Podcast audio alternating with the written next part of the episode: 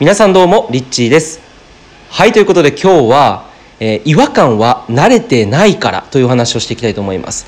えー、結構その例えばあの SNS で発信、まあ、これ聞いてる、ね、方であの昨日ちょっとねあの実際にリスナーの方とお話をさせていただいたんですけどもあえてちょっと名前はね控えさせていただくんですけれども顔出し発信についての音声をねあのこの間出したんですけれどもあの顔出ししていない方からするとやっぱりこう顔出しするのってすごい怖いことだと思うんですよ。でこれって例えばその顔出し発信が苦手だからっていうこともそうだし例えばそのスピリチュアルなことだったりとかこういったなんかこうマインドセットこういうのなんかいわゆるこう意識高い系だよねとかって言われちゃいそうなことを周りの友達とか親にバレるのはちょっと恥ずかしいとかっていうふうに感じていらっしゃる方も結構少なくないのかなっていうふうに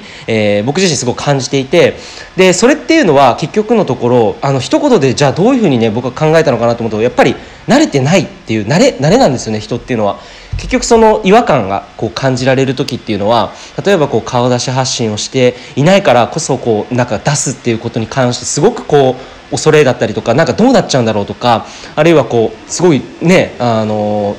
友達とか身近な人が「急にどうしちゃったの?」とかねあの例えばそういうふうに言ったりとかする可能性もあると思うんですよ。あの学校のね中学校の友達とか、え高校の友達とか。で実際僕もあの当時ありました。なんか最初の方とか例えば自分の顔をアップするとかあの結構なんか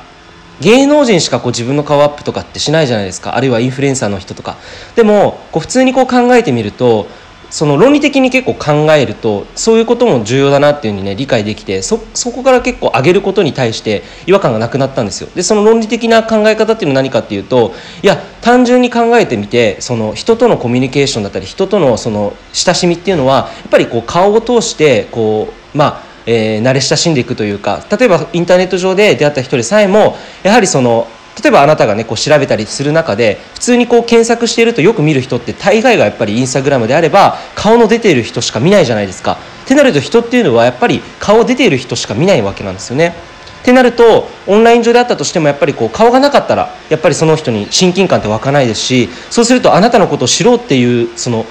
その次のステップにもいかないっていうだからその入り口として顔を出しているっていうのはやはりその今の時代においてはあのある意味でその信頼信用だったりっていうところにあのまあなんて言うんだろう他の人から見るとあこの人だったら大丈夫だなとかそういうところに、えー、結構その信用を置いたりとかってすることもあると思うんですよね。まあ、他にもいろんな要素あると思うんですけどそういう部分でじゃあそれでもあなたは顔出ししないのかっていうとやっぱりこう顔出してみようかなって初めてここで思えると思うんですよ。でまあ、そこで初めてこうやってみようっていうふうに思うと思うんでそこでやってみることで、あの意外とあれ大丈夫じゃんとか、えー、意外となんかこうもうなんかずっとこう出してきてるけど何も言われないなとか、あのいやというか言われたとしてもいやこれこれこれこういう理由でこれからの時代っていうのはやっぱり顔出していくべきなんだよっていうふうになんかこう言える理由があったりとかすると結構その前だったら顔出しに抵抗があるって方も全然今だったら違和感なくあの出せるのかなというふうに思うんです。なので、えー、その違和感がある時っていうのは結局は慣れてないんですよね。で人っていうのは何かこうチャレンジする初めてやることっていうのは基本的に難しく考えたりとか怖く思えたりとかってするものなんですよね、えー、例えばまあ会社を設立するなんていうのは誰でもできるんですよ。会社ってなんか難しそうだなってイメージあるけど司法書士20万円払ってなんか登記謄本とかねいろいろ取ってちゃんとこう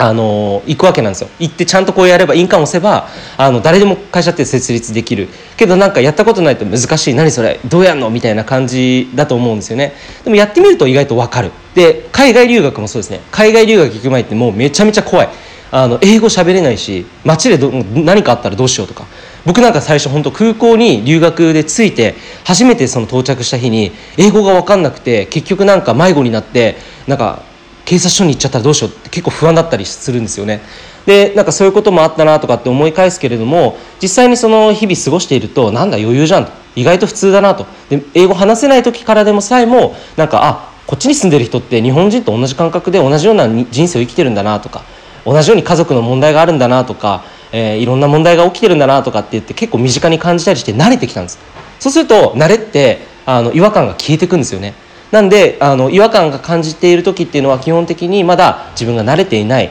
えー、ことだと思ったら結構こう簡単にね違和感がなんか難しいものだとかなんかあ自分には合わないんじゃないかなってやんない方がいいかなってって結局行動ストップさせるんだともったいないと思うんですよね。なので、まあ、そこでこうちょっとやってみる。で実際にやってみてあの自分が感じてた違和感と実際のリアルな方がどうなのかこれをこう検証してみることで自分がどんどん成長していくと思うんですよね。なのでそういう意味でどんどん行動していくっていうことがやっぱり大事なのかなというふうに思います。ということでもし何か違和感を感じられていることでやろうかなでもやれていないということがもしあればぜひですね今日から一歩なんかこうチャレンジしてみてえー、はいかがでしょうか。ということで、えー、今日は違和感は慣れていないかというお話でした。いつもありがとうございます。リッチーでした。